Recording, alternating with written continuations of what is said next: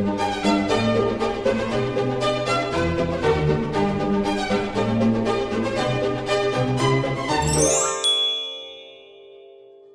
och välkomna till veckans avsnitt av Kungligt. Med Jenny Alexandersson. Och Sara Eriksson. Och eh, ja, vi fortsätter att spela in podcasten på distans. Och idag så tänkte vi göra en djupdykning. Det är nämligen så att den 16 april så fyller drottning Margrethe 80 år. Och vi ska prata om henne och eh, hennes liv och framförallt kärlekshistorien mellan eh, drottningen och prins Henrik. Men först så måste vi ju ta en snabb kunglig nyhet som vi verkligen bara måste lyfta. Eh, prinsessa Sofia, hon jobbar ju precis som många andra av kungligheterna mm, hemifrån. Hon har ju fått avstå mycket av det jobb hon gör vanligtvis. Men hon har nu bestämt sig för att hjälpa till under coronakrisen. Hon ska nämligen avlasta vårdpersonal, främst på Sofiahemmet. För hon är en av deltagarna som har studerat vid Sofiahemmets högskolas snabbutbildning. Jag vet inte om du kommer ihåg det Sara, men SAS-personal som blev permitterad, de fick ju gå en speciell kurs på Sofiahemmet eh, för att kunna hjälpa till och avlasta för ordinarie vårdpersonal det här är ett jätte, jättebra initiativ och det är väldigt fint av prinsessan Sofia att nu ta del av det. Ja men och verkligen, snacka hon... om att leva som man lär. Ja men verkligen, hon är ju dessutom hedersordförande i Sofiahemmet. Så det passar ju då väldigt bra att hon kan hjälpa till där som du nämner. Och eh, det var ju då tidigare i veckan som vi fick ta del av den här informationen, vilket även har bekräftats av hovets informationschef Margareta Thorngren då till Svensk Damtidning. Men ett väldigt bra initiativ och som du säger Jenny, verkligen lever som man lär och eh, gör allt för att kunna hjälpa till i denna tid. Mm. Och jag menar, är det någonting, jag förstår att en statschef kan ju inte gå in och göra så här, det handlar ju om kanske säkerhet och helt andra aspekter, men, men när det finns många fler medlemmar i en kungafamilj Eh, och en prinsessa ställer sig upp, lyfter handen och säger att jo men jag tänker hjälpa till praktiskt. Eh, det är värt mycket tycker jag. Ja men verkligen och jag tänker också på det i och med det här beslutet som togs i höstas i och med att deras barn inte längre utgör en del av det kungliga huset och även att prinsessan Sofia och prins Carl Philips roller Alltså att vi inte ser lika mycket av dem idag. En sån här initiativ är verkligen perfekt och just vad de ska och bör belysa i denna tid. Så jag tycker det var väldigt bra. En eh, stjärna. En guldstjärna. Mm. Ja. Men innan vi går in på den här spännande kärlekshistorien mellan drottning Margrethe och hennes prins Henrik så måste vi berätta lite mer om vem Margrethe egentligen är. Ja, hon är ju framförallt så är hon ju faktiskt vår kungs kusin och en regerande drottning som verkligen går sin egen väg kan man väl säga, eller hur? Ja, verkligen. Hon är den enda som får röka på Kungliga Operan. alltså det är helt otroligt. det är galet. Eh, ja. Hon ägnar mycket tid till att skapa scenkläder, bland annat till balletten på Tivoli. Hon målar tavlor. Hon är inte ett dugg rädd för att ryta ifrån om det är någon som duar henne. Eh, hon bjuder mer än gärna på ett glas vin när hon får besök av reportrar på sitt sommarslott i Frankrike. Ja, men du hör ju, hon är enormt färgstark verkligen. Hon är väldigt färgstark och hon är också väldigt, väldigt uppskattad som drottning. Och eh, hon föddes ju då den 16 april 1940 på Amalienborgs slott i Köpenhamn. Och hon har sedan den 14 januari 1972 varit regerande drottning av Danmark och Grönland.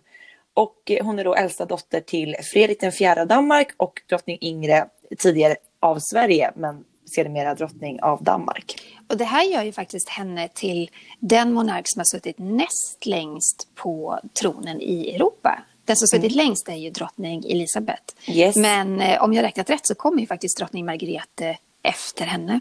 Och det är det som gör de här tre regenterna, om vi då också får blanda in våran kung, alltså de är ändå, de har suttit riktigt länge på tronen. Alla, är, alla tre? Ja, och de är släkt med varandra. Ja, men precis. Ja. Och drottning Margretes fullständiga namn, det här är faktiskt jättespännande. Hon heter Margrete Alexandrin Torhildur Ingrid. Och anledningen till att hon heter Torhildur som ett isländskt namn det beror på att när hon föddes, jag tror att de första sex åren av hennes levnad, mm. då var hon faktiskt prinsessa av Island också. Det är väldigt fint tycker jag att hon fick med det i, i sitt andra, som ett andra namn. Mm. Mm. Hon har ju två yngre systrar också. Benedikte och Anna-Marie av Danmark. Mm. Som hon umgås flitigt med så fort tiden finns där. Men det är ju något speciellt med Margrethe och det är ju att det från början, alltså hon föddes ju inte som tronarvinge. För i Danmark var det på den tiden så att endast män kunde ärva tronen enligt successionsordningen som fanns då. Mm. Ehm, och hon hade ju inga bröder. Och då antogs det helt klart att hennes farbror, prins Knud av Danmark, han skulle ärva tronen istället. Men eh, det var också så här att eh, prins Knud och hans äldste son Ingolf, då på den tiden, alltså då pratade man kring dem att de ansågs lite tafatta. Det var ju så man kallade det då. Någonting man absolut inte skulle uttrycka idag. Verkligen inte. Nej. Eh, och dessutom var ju den dåvarande kungafamiljen otroligt, otroligt populär och de här tre systrarna var väldigt, väldigt älskade. Så man ändrade faktiskt tronföljden 1953. Mm. Och Danmark övergick med retroaktiv verkan från agnatisk till kognatisk tronföljd. Vilket betyder att då kvinnor kan ärva tronen. Men det här var ju, det här var ju ingenting som skedde över en natt precis utan processen för att ändra den här successionsordningen startade då 1947 och det krävdes ju två parlament och en folkomröstning för att genomföra den här ändringen. Och år 1953 så var ändringen genomförd. Mm. Och Margrethe hon, eh, hon blev då drottning av Danmark den 14 januari 1972 och då var hon, hon var 32 och eh, man kan jämföra med vår kung som var, vad var han, 26, 27 någonting. Mm, mm. Så hon var ju också ganska ung när hon mm. blev eh, drottning. Mm. Och hon blev då också den första kvinnliga monarken i Danmark sedan drottning Margareta. Och det var under Kalmarunionen, 1388 till 1412. Nej, det var länge sedan. Det, det, var ju historiskt såklart. Självklart. Hon har ju faktiskt ända sedan dag ett liksom haft en väldigt hög popularitet hos det danska folket. Ja, men man tycker väldigt mycket om henne. Hon, jag kan ändå gilla, som vi pratade om här i början, att hon är ju verkligen en drottning som fortfarande är den här den här kungliga sfären kring. Man duvar inte henne och man niger fortfarande för henne. För till exempel så har ju vår kung tagit bort det att man behöver inte göra en hovnigning eh, framför honom. Han har tänkt lite då på de, de äldre människorna och så vidare. Men i Danmark där niger man fortfarande för drottningen och det känns som att det alltid kommer att förbli så i Danmark på, på något sätt. Och det kan ju ha att göra med också att Danmark trots allt har världens äldsta monarki och flagga. Ja, ja jag är ju lite så motsats till dig då. Eh, jag kan väl tycka att det är jag tycker att man ska modernisera kungahusen på, på så sätt att man kanske minskar på de här liksom klyftorna. Det är kanske inte nödvändigt att ha hovnigningar, men jag förstår vad du menar Sara, för att det, det, det sätter ju en viss prägel mm. såklart. Men där kan man ju också jämföra, förlåt att jag men där kan man jämföra liksom vårt kungahus som då har gjort den här lite mer moderniseringen. Eh, vår kung har ju också det valspråket, att så här, för Sverige-tiden. Mm. De har ju ändå legat lite i framkant kan ju säga i hela Europa och världen av att just vara ett mer modernt kungahus. Och därför mm. har man kanske vågat ta i de här besluten eh, som också såklart jag också tycker är bra. Men jag kan ändå lite grann gilla att det fortfarande existerar de här uråldriga traditionerna runt om monarkier i, i Europa. Mm. Men om man kollar då på Margrethe. Eh, hon är unik. Hon mm. har en stark personlighet. Hon talar fem språk flytande. Engelska, franska, svenska, danska och tyska. Ja, det är inte dåligt. Det är inte dåligt, verkligen inte. Eh, hon gillar att eh, teckna och måla i akryl och akvarell. Och hon signerar sina verk med ett jättetjusigt M. Mm. Och hon har ju faktiskt visat sina verk, jag tror det är mer än 40 utställningar både i Danmark och utomlands. Det är väldigt häftigt. Och på det här med att signera med ett M, det är faktiskt drottningen som har gjort sitt egna monogram och även till sitt barnbarn Christian och gjorde även monogrammet vid Mary och Fredriks bröllop. Så hon är ju väldigt, väldigt duktig. Väldigt konstnärlig. Ja. Och hennes man då, prins Henrik, som tyvärr avled den 13 februari 2008. Han hade ju också en väldigt stark personlighet och eh, han eh, surade helt öppet över att han aldrig fick titeln kung. Han kritiserade kvinnor som heltidsjobbare och uppträdde ibland berusad. Och han erkände även att det hände att han slog sina barn under deras uppväxt. Så att han var också en väldigt färgstark människa som inte var rädd för att eh, säga rätt ut vad han tyckte och tänkte. Så det här är egentligen två väldigt unika eh, ja, men personligheter som ja. träffade varandra och, och blev tillsammans. Och de var ju faktiskt gifta i 51 år. Mm. Och det var ju väldigt så här, passionerat och starkt förhållande i alla år. Ja. Men hur startar egentligen drottning Margretes och prins Henriks kärlekshistoria? Ja, men den startade 1965. Då studerade den dåvarande då, kronprinsessan Margareta ekonomi i London. Och det här var ju på den tiden det var liksom swinging London med en stor mode och kulturell scen i staden. Och eh, ja, men en slags kulturell revolution pågick ju och eh, det var ett extremt så här, pulserande stadsliv och det måste ha varit en väldigt eh, härlig tid att vara ung i London. Mm. Och där tänker jag också, nu i samband med drottning Margretes eh, födelsedag, 80-årsdagen, så publicerade danska hovet en bild ifrån, ja det var början på 60-talet, en bild på då Margareta av Danmark, Astrid av Norge och Margareta av Sverige. Där de då var tillsammans i ett besök i USA ihop med Elvis. Och bara hela den bilden, liksom, den, här, den utstrålar den här känslan som måste ha infunnit sig den här tiden. Mm. Eh, den här lyckan lyckan och konstanta pulsen på något sätt. Jag gillade verkligen den, den bilden. Ja. Men och, där och då så träffade de väl då Henrik i London? Ja, för han, han föddes ju som greve. Han föddes som Henri de Laborde de Montpessat. Oj, vilket uttal! och han, 10 poäng. han växte upp då delvis i Frankrike såklart, men också i Vietnam. Och han jobbade som diplomat i London och han njöt nog lika mycket av nöjeslivet i den här storstan som han njöt av vackra kvinnor. För att han var lite av en playboy under den här tiden.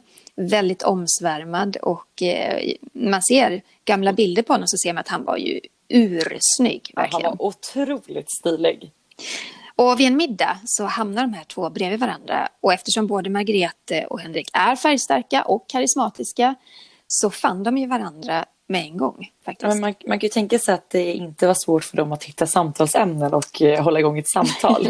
och det är faktiskt så att i en biografi så berättade hen, Henri som du säger. Jag är inte lika bra på, Nej, men, på uttalet. Fast, fast i Danmark, då, man säger ändå Henrik. Henrik, ja precis. Ja, ja. Men eh, där och då så vid det första mötet så har han berättat att hon var väldigt rapp i munnen och att hon var kulturellt intresserad.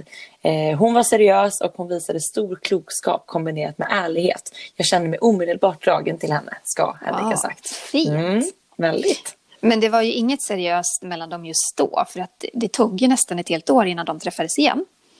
Och det var på en gemensam väns bröllop i Skottland. Och det var där och då som prins Henrik bestämde sig för att eh, det var Danmarks kronprinsessa som han ville ha. Och han bjöd henne på middag. Eh, naturligtvis så serverades mängder av franska delikatesser. Vad annars ska en man från Frankrike Vad ska han annars bjuda på på första dejten? Ja, men, eh, och den kvällen var också den kväll som Margrethe insåg att hon var enormt förälskad i prinsen. Eller han var inte prins då, greven får vi säga. Eh, och hon har sagt så här om den kvällen, citat. Han såg vanvettigt bra ut, han var vanvettigt snäll, men han tog mig ändå på allvar. Slutcitat. Det är mm. också fint tycker jag. Det var fint. Och tänk då att så här, vara nyförälskad i London i mitten av 60-talet. Det måste ha varit helt fantastiskt. Man kunde liksom göra allt och ingenting, gå på teater, konserter, ta del av konst och liksom kulturen bara frodades där allt måste ha känts ganska så lätt och underbart, tänker jag. Men det fanns såklart en sak som komplicerade förhållandet. Margrethe var ju trots allt Danmarks blivande drottning. Och vem hon var tillsammans med, det var ingenting som bara berörde henne, utan det var ju en väldigt stor sak. Ja, det var det verkligen. Eh, hon har ju berättat att hon kände oro över att hitta en man som skulle vara modig nog att stå bakom henne resten av livet och som skulle orka med det här livet som prins. Och det är ju en, en sån sak som många kvinnliga blivande regenter såklart bär med sig. Menar, kolla på kronprinsessan Victoria, hur länge hon och Daniel fick vänta på varandra. Ja. Och det är ju ingen lätt sak att hela tiden stå två steg bakom sin fru. Och kanske särskilt inte för en fransk greve som hade en mer konservativ bakgrund än Margrethe. Nej, han var nog inte riktigt van kan jag tänka mig att gå just tre steg bakom utan han hade nog fått varit en frontfigur själv i sitt egna mm. liv så att säga. Så att det är klart att det var ett stort steg för honom att nu alltid vara bakom sin fru. Men trots de här utmaningarna de stod inför så hade ju paret bestämt sig att nu var det de två mot resten av världen och de skulle liksom bara klara det här ihop. Och Henrik han sa ju inte ett ord danska, han kunde ju inte danska. Eh, men däremot så kunde ju eh, kronprinsessan Margrethe franska. Mm. Och eh, i en intervju med dansk tv efter förlovningen i oktober 1966 då fick ju reporten alla svar från den blivande gemålen på just franska. Mm. Och han fick då frågan om det skulle bli svårt för honom att lära sig ett nytt språk. Och då svarade han så här att nej, inte när jag har en så bra lärare som prinsessa Margrethe. Och så, samtidigt då så tog han hennes hand. Det är väldigt gulligt. Ja, fint ögonblick. Ja, och två år efter det första mötet då med eh, den här greven eh, så var det dags för bröllop i Holmen kyrka i Köpenhamn. Och det var den 10 juni 1967. Och det här det var ju ett av Danmarks största kungliga bröllop någonsin. Och eh, danskarna de gick ju man ur huset för att liksom hylla det här paret och deras och kärlek. Ja, och kan du tänka dig stämningen där? För efter vigseln då får paret genom Köpenhamns gator i en stor kortege till Amalienborgs slott. Och där mötte de folkets jubel från balkongen. Och Margretes pappa då, kung Fredrik, kan utbringa ett fyrfaldigt leve för paret. Och sen tog de sig eh, till en bröllopsmiddag på Fredensborgs slott eh, i bil. Och då var det 400 speciellt inbjudna gäster. Ja, och det var ju bland annat eh, flera av hennes svenska släktingar på plats. Bland annat var ju då hennes morfar, kung Gustav Adolf där och även prinsessan Sibylla. Och det finns ju faktiskt en, en annan bra, fin svensk koppling där på bröllopet. Det är nämligen så att den här vackra slöjan som Margrethe bar, det var ju då densamma som hennes mor Ingrid bar vid sitt bröllop i Stockholm. Eh, som hon i sin tur hade ärvt av sin mor, kronprinsessan Margrethe av Sverige. Och den här den var ju liksom ut, tillverkad av så utsökta spetsar. Eh, och eh, det var ju samma slöja som sen kronprinsessan Mary av Danmark fick bära vid sitt bröllop. Mm. Och sen så den här traditionen att bära en myrtenkvist eh, vid brudkronan eller i håruppsättningen. Eh, eller i buketter, för det har vissa gjort också. Den kommer ju från kronprinsessan Margareta. Och den här traditionen den fördes vidare både i Sverige och Danmark. Och när Ingrid gifte sig så bar hon en myrtenkrona och när det var dags för Margrethe att gifta sig så bar hon faktiskt en kvist eh, av detta i sin håruppsättning. Och det här är någonting som vi fortfarande ser vid dagens eh, kungliga bröllop och troligen även kommer att få se i framtiden. Det är en väldigt stark tradition som de inte ruckar på i, mm. i första taget. Och det tycker jag är väldigt fint. Eh, Men hur såg klänningen ut? Ja, men det var en till synes ganska enkel brudklänning. Eh, det fanns liksom som ett spetsparti fram till. Och Margareta hon var ju själv med och designade sin brudklänning. Hon har ju som sagt ett väldigt öga just för design och, och det, det, estetiska. Så att hon, hon hjälpte till att ta fram klänningen ihop med designer. Och eh, den här klänningen bestod också av ett fem meter långt släp. Och fram till klänningen så klänningens liv så satt det som en liten brosch i form av en prästkrage. Och där finns det ju en, en väldigt bra koppling och historia kring den här broschen, den så kallade daisyn. Ja, men berätta den, det är så fint. Ja, men den fina broschen det var ju en gåva från hennes mor Ingrid som i sin tur hade fått den fina broschen gjord av briljanter och rosenstenar i bröllopsgåva var hennes far, svenske Gustav VI Adolf. Och den påminner ju väldigt mycket om Ingrids mor, kronprinsessan Margareta av Sverige, som även kallades för Daisy. Och den här broschen den blev både Ingrid och Margareta av Danmarks favoritsmycke. Och Margareta av Danmark hon är dessutom döpt efter sin mormor Margareta och eh, det var därför väldigt fint att hon bar den här broschen vid sitt bröllop just som en hyllning både till sin mamma och till sin mormor. Och eh, Margareta av Danmark kallas ju faktiskt för Daisy av sina närmsta precis som hennes mormor gjorde. Och den här eh, prästkragen, den har ju kopplats ihop med danska kungahuset sedan dess. Mm. Och när drottning Ingrid födde prinsessa Margrethe 1940, då fick hon av designern Georg Jensen en specialversion av Daisy för att fira den händelsen. Mm. Och drottning Margrethe hon har faktiskt även, eh, ja som vi sa, prinsessan sitt smeknamn. Ja, det går i arv. Det går i arv. Mm. Det är väldigt fint tycker jag. Det är jättefint. Mm. Men det här bröllopet var ju spektakulärt. Det var ju fantastiskt och danskarna gick man ur huset för att se brudparet. Och prins Henrik han höll ett tal under bröllopsmiddagen. Och det inleddes på franska. Vilket fick bruden att se lite, lite, lite bekymrad ut. För hon, liksom många andra som var där, de, de kände ju till den här blivande drottningens oro för att han inte skulle bli accepterad av det danska folket. Och att då ställa sig och hålla tal på franska kanske inte var den bästa flörten in i kungahuset. Nej, lite känsligt det där. Mm. Men efter halva talet, då så tog den här nya färska prinsen faktiskt fram en fusklapp i fickan och så läste han på, på danska. Det var lite knackigt men det var väldigt bra ändå. Ja, men bra ändå. Han försökte och han sa bland annat att han ville lära känna danskarna och Danmark bättre och att han såg fram emot att bli dansk. Mm. Och den här franska brytningen, den bröt ju såklart igenom eh, orden av förståeliga skäl. Men de här uttalen, de tränades liksom aldrig riktigt bort, vilket det danska folket kom att ha lite svårt för. Ja, men jag tror att man hade hoppats på att han skulle bli helt och hållet dansk med en gång och eh, eh, man, man, kände ju väldigt mycket för, för Margrethe och eh, ville väl att kärleken och att familjen skulle bli dansk ja, för hennes skull. Liksom. Men man kan också tänka sig att det är lite väl högt ställa krav på någon att kunna tala flytande danska på en gång. Men, ja, ja, men så, så har det ju varit med drottning Silvia också. Att ja. Hon får ju fortfarande efter alla dessa år kommentarer om att hon bryter på, på tyska. Och det är ju så när man kommer som vuxen och ska lära sig ett nytt språk, även om man möter det varje dag. Det är inte helt lätt. Nej, det är det, det verkligen inte.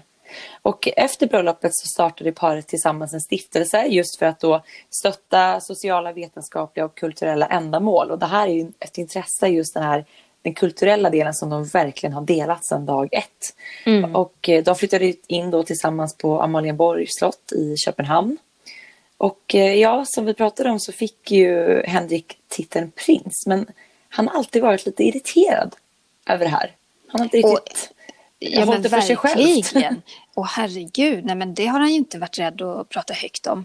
Alltså under hela sin livstid så uttryckte han ju stark kritik över att han inte blir kallad kung, att han inte får den titeln. Mm. Men jag menar, precis som här i Sverige, så likadant i Danmark, alltså enligt eh, den här successionsordningen och konstitutionsordningen, nej men det är en omöjlighet. Man blir inte kung. Nej. För att kung betyder ju att man är regerande. Mm. Eh, och en, en prins då, eh, alltså det är den högsta titel, alltså prins eller prinsimål, det är de titlar som en man kan få som gifter sig med en, en drottning. Men det var just det att istället för att då bara acceptera läget så var han ju väldigt, väldigt öppen med sin frustration och uttryckte det nästan under hela deras äktenskap och hela hans livstid, liksom, hur svårt han hade för det här. Ja, men alltså jag minns, det var ett citat till exempel, han gjorde en intervju med Ritzau. Eh, och det var i samband med silverbröllopet 1992. Och till och med på en sån dag liksom, så sa han så här, citat. Förr i tiden blev mannen kung när hustrun blev drottning och de fick därmed samma rang. Jag menar, det är som att han kan verkligen inte släppa det här. Men han, det är omöjligt för honom att hamna på samma rang som en regerande drottning i Danmark. Men han kan liksom inte riktigt ta in det för att han går tillbaka så långt i tiden. Där då en drottning kunde gifta sig med en, eh, med en prins som då blev kung och regerade i det landet. Men det, mm. det händer ju inte längre. Nej, och det här var ju någonting som vi sa plågade honom hela livet och eh, vid en kunglig tillställning där drottningen inte kunde närvara så fick istället deras son, kronprins Fredrik, ta sin mors plats. Vilket känns rimligt i och med att han är kronprins. Och mm. det här gjorde ju Henrik helt rasande. Och återigen så gick han ut och klagade i prästen. Men eh, för att prata lite mer om dem som kärlekspar så var det som sagt just konst och kultur var någonting de delade hela livet de hade tillsammans. Och eh, prins Henrik han samlade på en väldigt stor samling av konst och då främst afrikanska masker.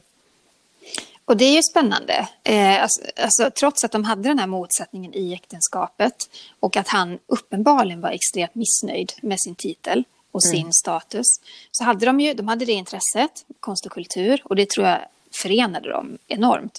Men de hade också det här franska vinslottet Chateau de Cakes. Just det. Och eh, det, det var ju också en plats där de kunde lägga bort sådana här grejer. Mm. Där de bara kunde vara sig själva. Och eh, de köpte det tillsammans 1974.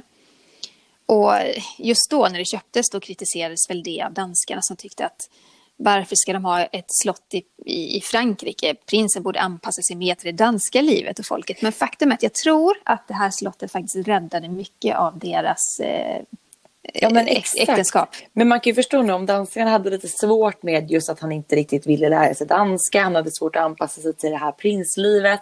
Och att han då dessutom skulle köpa ett slott i, i Frankrike. man kan ju tänka sig att de som redan var lite irriterade vack, det var liksom lite pricken över i på det hela. Ja, Ja. men jag, jag har ju varit där nere, för jag besökte drottning Margrethe och prins Henrik på Chateau de Cakes.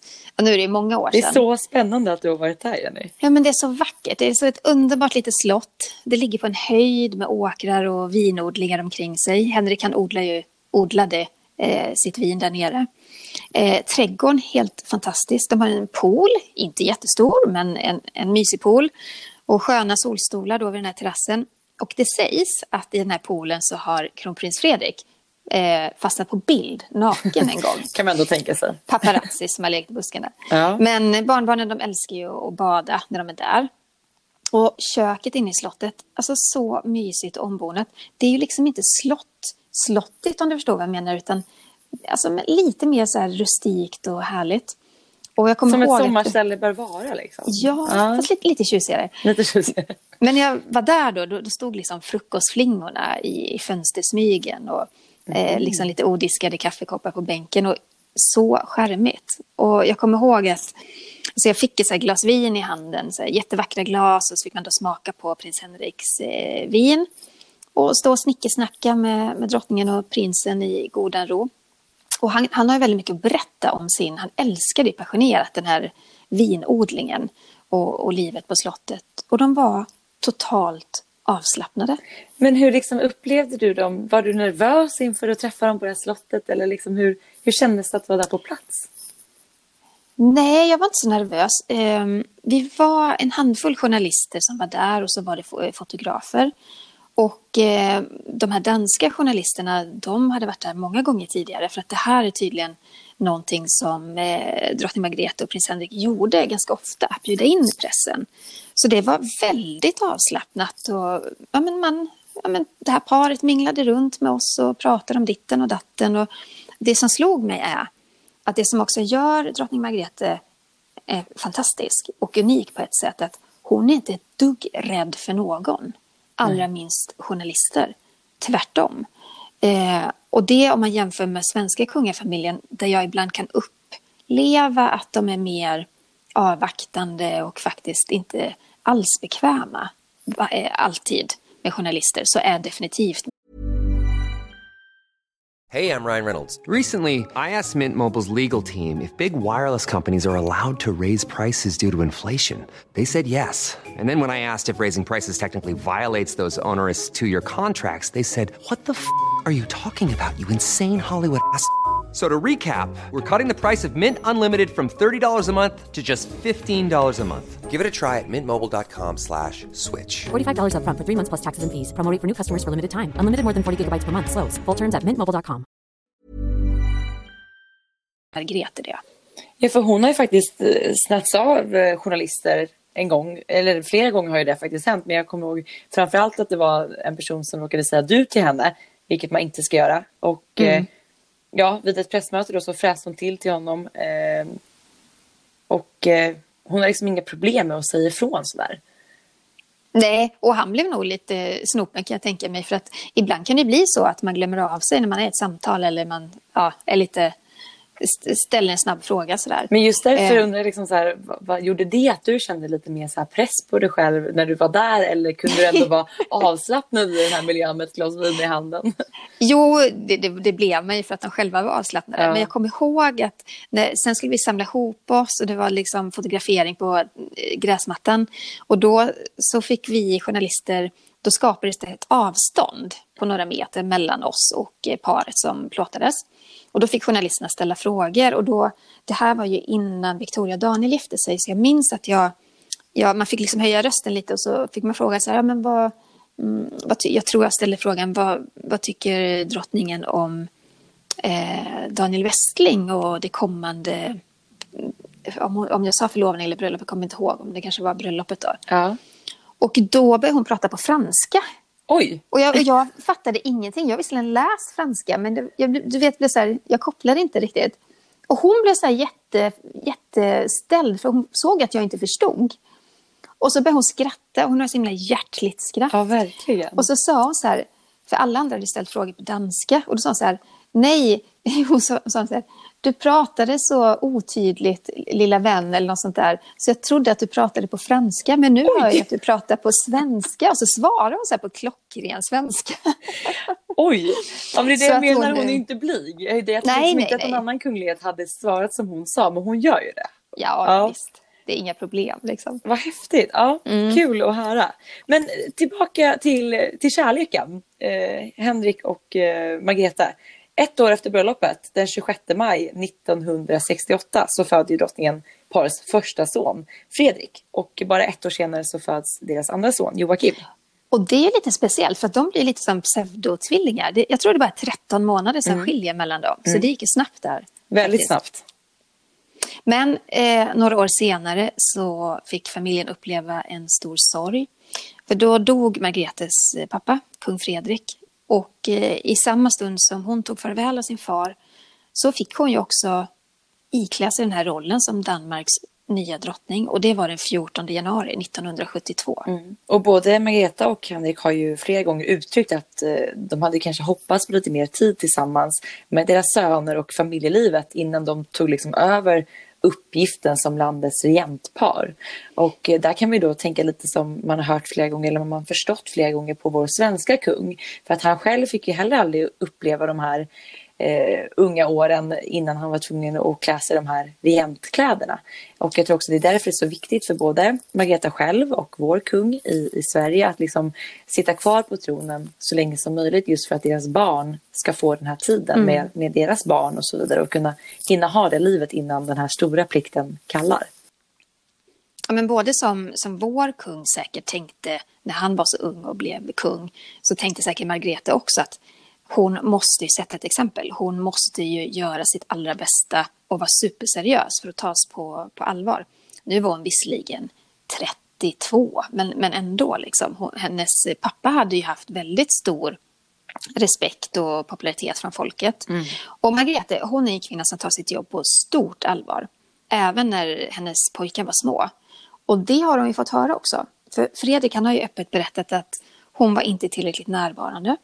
Och eh, Joakim och Fredrik, till exempel så fick de inte äta middag tillsammans med sina föräldrar förrän de var ja, men, tre, fyra år gamla eller till och med kanske äldre än så.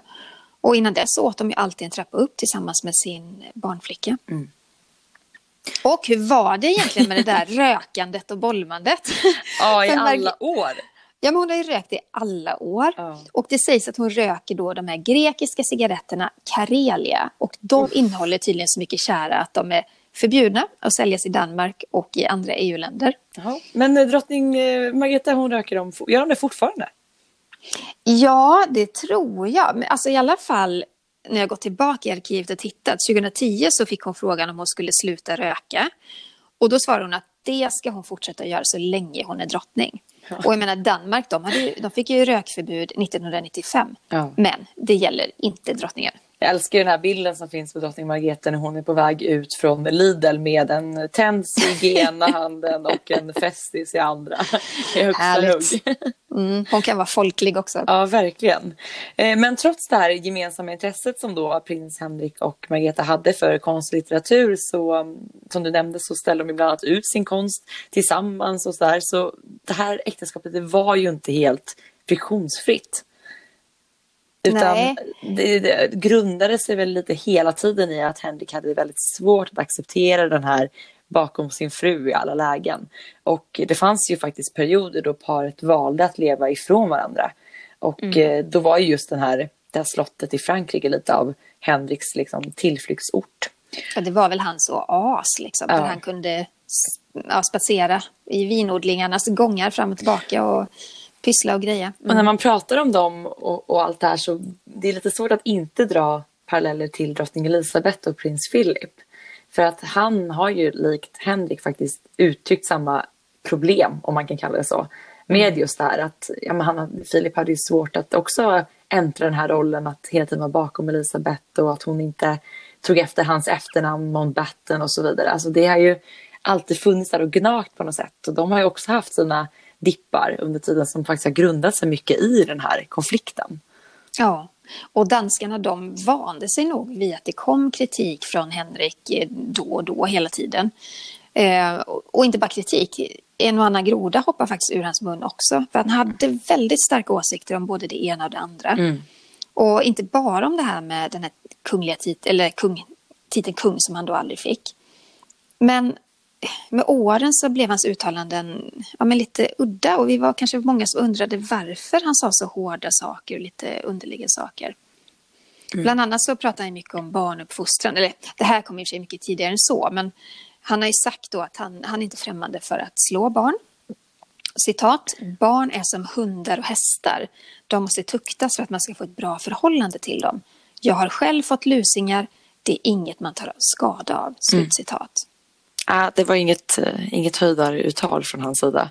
Nej. Och eh, under eh, deras silverbröllopsmiddag 2002 så höll ju faktiskt deras son då, kronprins Fredrik, ett tal till sina föräldrar där han, och där han då riktade sig direkt till sin far och sa så här, dels citat, Pappa, det sägs att de man älskar, de agar man. Vi har aldrig tvivlat på din kärlek. Slutcitat. Aj, aj, aj, aj. Mm. Alltså det är ganska hårt. Mm. Man kan ju tolka in ganska mycket i det där. Men i efterhand så har ju Fredrik sagt att eh, han och hans bror de hade en mycket sträng uppfostran men att den ändå präglades av värme, ömhet, skratt och, och så vidare. Mm. Men eh, prins Henriks frustration den eskalerade i en intervju 2002 med tidningen Berlinske Tiderna. Och eh, då sa prins Henrik bland annat att han hela tiden försökt göra allt han kunnat för Danmark och fått nog av kritiken. Och, och, samma år fick dessutom kronprins Fredrik stå i spetsen för nyårsfesten och det var det vi pratade om innan. Den här nyårsfesten då drottningen var sjuk. Och då fick ju Fredrik då kliva in istället och då rann ju bägaren över för Henrik. Mm. Och han, han sa så här, citat, jag har accepterat att vara nummer två i hela mitt liv. Jag klagar inte, men här säger jag stopp. Jag vill inte vara nummer tre. Slutcitat. Nej, det här var svårt för. jag klagar inte. Det, det, det är exakt det, det du gör. Högt och tydligt till alla mm. mediala forum. Men det har också varit kärlek. Ja. Eh, berätta om Margretes 40-årsjubileum. Ja, men 2012, 2012 så hade ju hon ett 40-årsjubileum då och eh, prins Henrik han höll ett tal som fick faktiskt drottningen till tårar.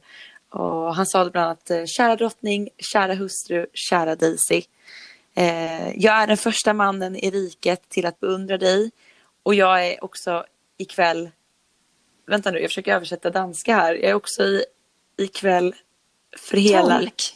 Han tolkar hela, ja han, han, eh, han är tolk för hela sällskapet och hela nationen som säger grattis till regenten. Ja. Och det, det här betyder fint. nog extra mycket just för att de har haft sina toppar och dalar och eh, ja. precis som det har varit på botten har det väl också varit på toppen däremellan. Ja. Men de här uttalen som du pratade om som många började undra över och man började fråga sig allt mer hur, hur prinsen egentligen mådde.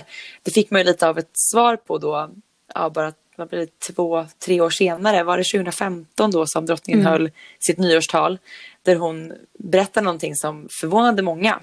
Drossla ned till, hvis jag må sige det på almindelig dansk, att gå på pension. Fremover vil prinsgemalen derfor kun i meget begrænset omfang tage del i de officielle arrangementer, som igennem så mange år har været en naturlig del af hans liv. Det er hans beslutning. Jeg forstår den, og jeg respekterer den.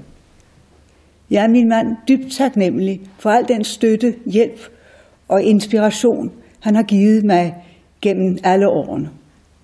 Jeg ser frem til, at jeg fortsat kan varetage mine opgaver, og at jeg stadig har min mand att støtte mig till, selvom det blir mindre synligt. Att maken då skulle trappa ner och att han skulle gå i pension eh, med färre officiella plikter och att det då skulle ges mer tid då för såväl barnbarn som parets vinslott i Frankrike. Men eh, 2017 så kom prins Henrik med ett tydligt besked som nog fick danskarna sätta morgonkaffet i halsen verkligen.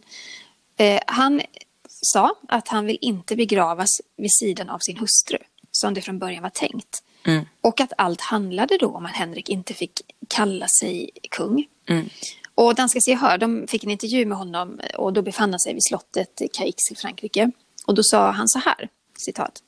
Det är hon som gör mig till en narr. Hon har inte gett mig någon respekt. Jag har inte gift mig med drottningen för att bli gravd i Roskilde. Slutcitat. Jag menar, det här är, jätte, jättehårda ja. ord. Och det är ändå då liksom en, en kvinna han har varit tillsammans med i så många år.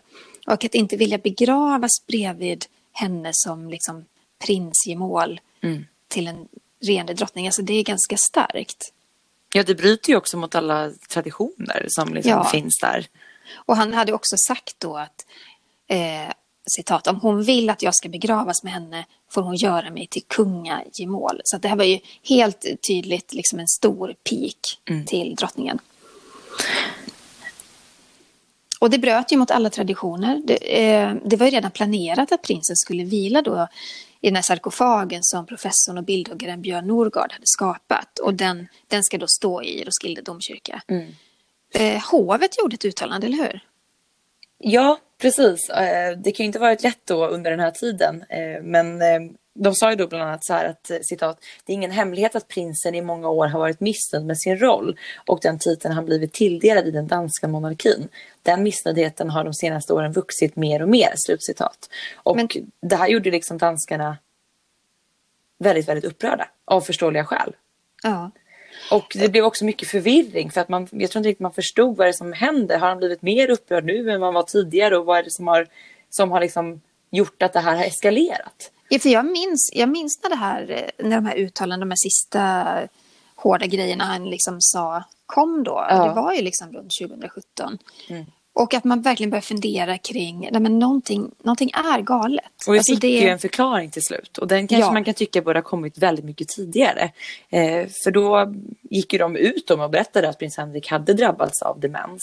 Och, Men de måste ju ha kommit till någon slags gräns när de kände att nu måste vi vara ärliga Ja. och tydliga med vad det, vad, vad det handlar om. Men det kanske var just den här, det här sista då. Det var väl lite det som fick liksom bägaren att rinna över när han uttryckte sig om det här med hans död och hur han ville bli begraven. Man kände väl att liksom, har han uttryckt det här då kan vad som helst komma. Eh, och just att de här uttalandena kring hans missnöjdhet, det är klart att det påverkar förtroendet för hela hovet i stort. Så att, Ja, eh, det gör det ju. det var ju tur att de, jag förstår att de behövde sätta ner foten till slut. Men de, hovet fick ju också kritik mot att de inte hade gått ut tidigare med det här Mm. beskedet. Eh, för då hade man kanske undvikit väldigt mycket skriverier och missförstånd och sådär. Jag tror också att media kanske också hade varit mer försiktiga med att publicera vad han faktiskt Mm. sade och vad, vad som hände just om man hade haft den förståelsen för Ja, vad det är som sker. Så det är ju någonting Danska hovet har fått mycket kritik för. Men vad hände efter det här uttalandet? Hur... Nej, men I och med att alla hade varit väldigt upprörda över vad som hade hänt innan man faktiskt visste var, var, hur det låg till. Så när man då fick reda på fakta så var det ju varma tankar som strömmade in till prins Henrik och övriga kungafamiljen och eh, det visades väldigt mycket sympati och mer värme från folket. Eh, och ja, helt enkelt mer förståelse för allting som hade hänt, vilket också var bra för, för kungahuset i stort. Och när man då tittar tillbaka på prins Henrik och hans gärning inom kungafamiljen, liksom, vad, vad är det viktigaste att minnas därifrån? Nej, men framförallt så har ju näringslivet i Danmark, de har ju pratat om hur mycket de, de har värdesatt prins Henriks värv då han liksom med sin diplomatiska bakgrund varit väldigt bekant med den här betydelsen av att just knyta band mellan danskt näringsliv, kungahuset och utlandet såklart. Och eh, prins Henrik har också uppskattats av många danskar trots att också många har blivit väldigt irriterade och upprörda över hans uttal. Men just för att han har vågat visa den här sårbarheten. Han har eh, vågat vara väldigt ärlig och på så sätt också visa den här mänskligheten som man kanske ofta saknar hos en, hos en kunglighet. Man tänker att de alltid är gjorda av stål och någonting lite mer overkligt kanske. Men han har liksom hyllats för att vara just den här, den här riktiga människan. Och eh, det är lätt att kanske bara minnas honom för just eh, de här uttalandena eller när han har varit lite hård i munnen. Men han har ju faktiskt också i många stunder varit en väldigt karismatisk och varm person och framförallt då med glimten i ögat. Och eh, för drottning Margrethe, det här, han har ju varit en otroligt älskad person under alla deras år tillsammans. Ja, och 2017 så firade paret faktiskt guldbröllop. Men man höll det helt privat och det skedde liksom i skymundan ombord på kungaskeppet Dannebrogen. Det var ju faktiskt samma skepp som tog eh, Ingrid från Sverige till Danmark efter bröllopet med, med Fredrik. Det är en väldigt fin båt. Jättefin. Och den har ju legat nere vid, nedanför slottet eh, i Stockholm flera gånger när danska kungafamiljen har varit på besök. Ja. Men eh, man firade alltså guldbröllop på skeppet utanför Gotland vid Stora Karlsös Ja, reservat. vad de firar kärleken på svenskt vatten. Men eh, sen gick det utför kan man säga. Den, Ganska eh, fort också. Ja, det gick fort. Den 28 januari 2018 då lades prins Henrik in på Rikshospitalet i Köpenhamn. Han hade varit på en resa i Egypten och blivit sjuk. Och eh, drottningen hon rensade direkt sin kalender. Hon ville vara vid sin mans sida. Eh, kronprins Fredrik tror jag befann sig i Sydkorea vid OS. Mm. Så han, han reste hem och eh, hälsade på då sin pappa tillsammans med, Fredrik, eller med Mary och barnen. Mm. Samma sak gjorde prins Joakim med familj.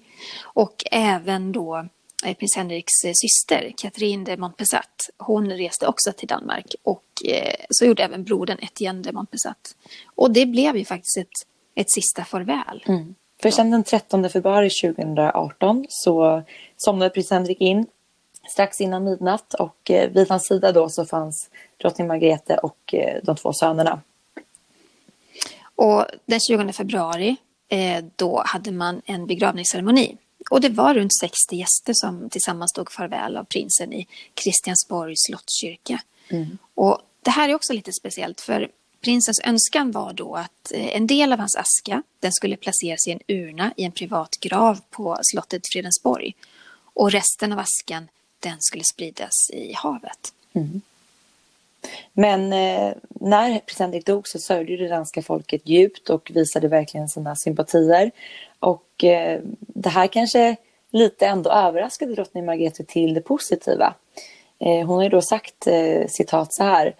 Eh, när min man dog var det mycket överväldigande hur mycket folk brydde sig. Jag hade unnat min man att få uppleva lite av den sympatin när han var i livet, säger drottning Margrethe i boken eh, drottning Margrethe. Ja, men trots prins Henriks bortgång idag så lever drottning Margrethe ett bra liv. Hon fokuserar fortfarande stort på konsten. Hon umgås väldigt mycket med sina systrar, framförallt Benedikte som, som bor i Danmark. Mm. Men hon umgås också med svenska prinsessan Birgitta.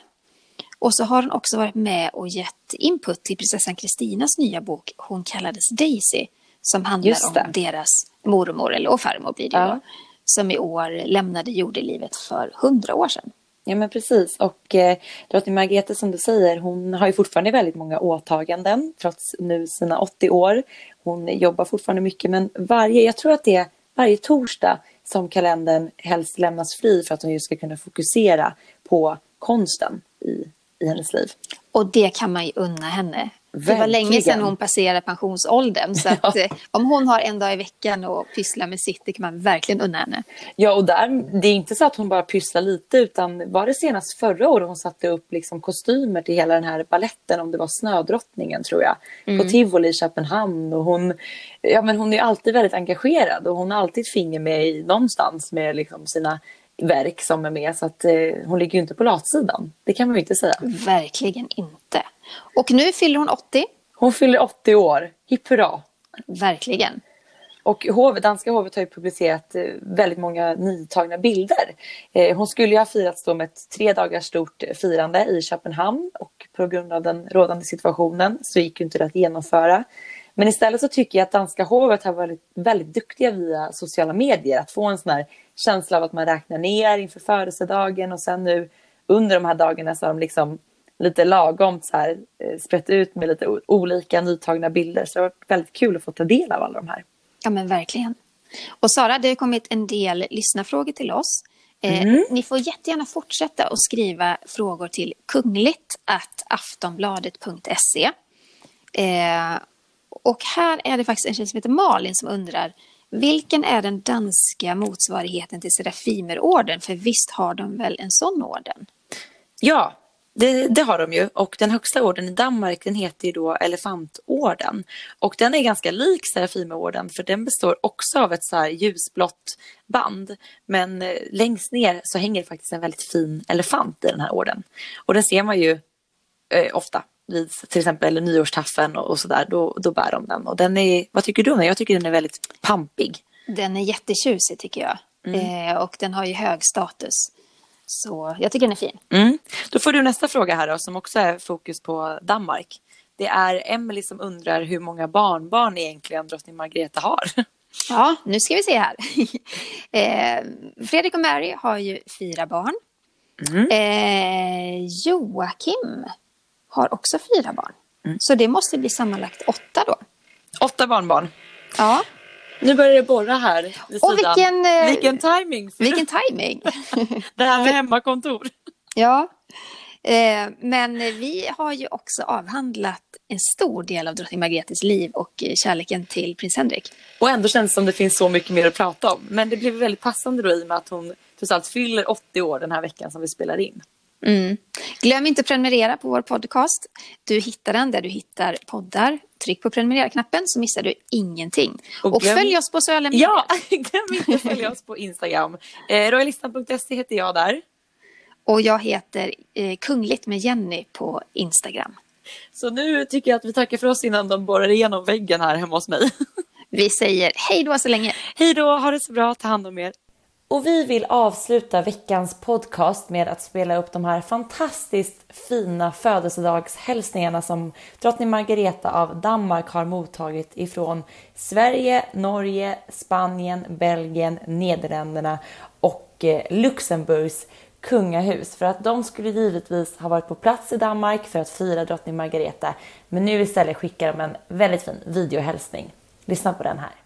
Kära tante Daisy, Dear Aunt Daisy, Kära Daisy. Kära Daisy och, och kusin.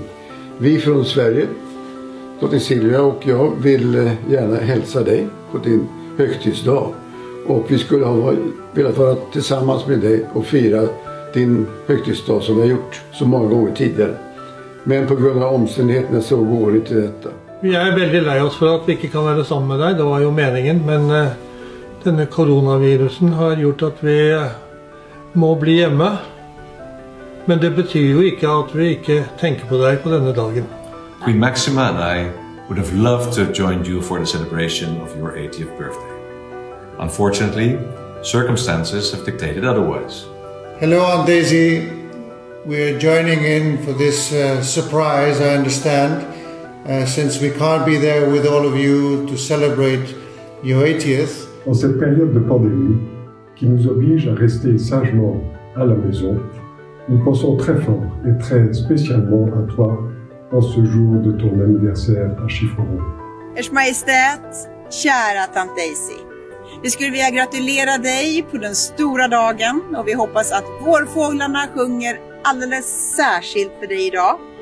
Kjære tante Daisy, gratulerer med dagen. Vi hadde gledet oss til å være med og feire deg i Danmark, men dessverre så er jo ikke det mulig akkurat nå, så derfor så sender vi deg en hilsen som dette i stedet.